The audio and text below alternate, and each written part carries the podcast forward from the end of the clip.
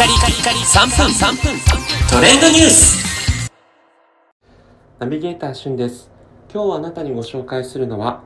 紅白の司会者決定のニュースをお伝えいたします。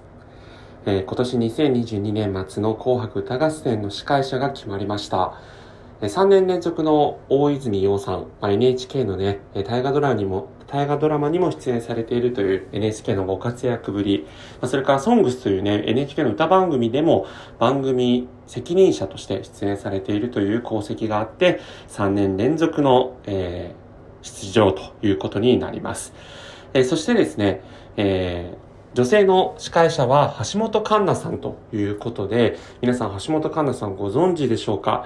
え以前ですね、福岡の地元アイドルで活躍されていた後、えー卒業されて、今はね、ソロの女優として活躍されていますが、現在23歳ということで、えー実はその福岡のえー地元アイドルのえー写真で1000年に一度の逸材というふうに言われた奇跡の一枚というね、えーものが非常にこうネットで評判になり、えそれをですね、角川のえ代表取締役の社長が見て一目惚れしてですね、ぜひえ映画に出てほしいということで、えー無名ながらもいきなり映画の主演を、えー抜擢されたという逸材の方です。あの、セーラー服と機関銃というね、薬師丸ひろ子さんが、えーやられていた映画の、まあ、リバイバル版みたいなものを主演されたんですが、そんな橋本環奈さんが、えー起用されたということですね。ということで、あの、NHK のこう朝ドラとか大河ドラマとかにこう出演されている女優さんが、まあ、ここ近年起用されることが多かったんですが、橋本環奈さん異例の起用ということになります。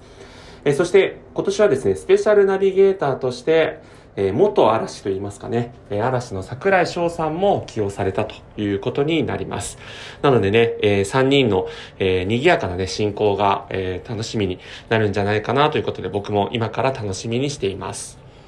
それから NHK の司会者は桑子さんということで2年ぶりの起用ですね。はい。ということで、あの今年の紅白歌合戦ラブピースがテーマということでね、世界の様々な事象が起こっていますが、ラブピースがテーマだそうです。昨年からね、赤組、白組というふうに分けることをせずにね、やっているということで、今年もそのコンセプトはね、起用されるということなんですが、また新たなね、紅白歌合戦の、えー、彩りを、一枚のね、歴史の1ページをこう、開くんじゃないかなと思って、今から楽しみにしています。えー今回は紅白歌合戦の司会者起用決定というね、ニュースお伝えさせていただきました。えー皆さん、ぜひ頑張ってください。それではまたお会いしましょう。Have a nice day!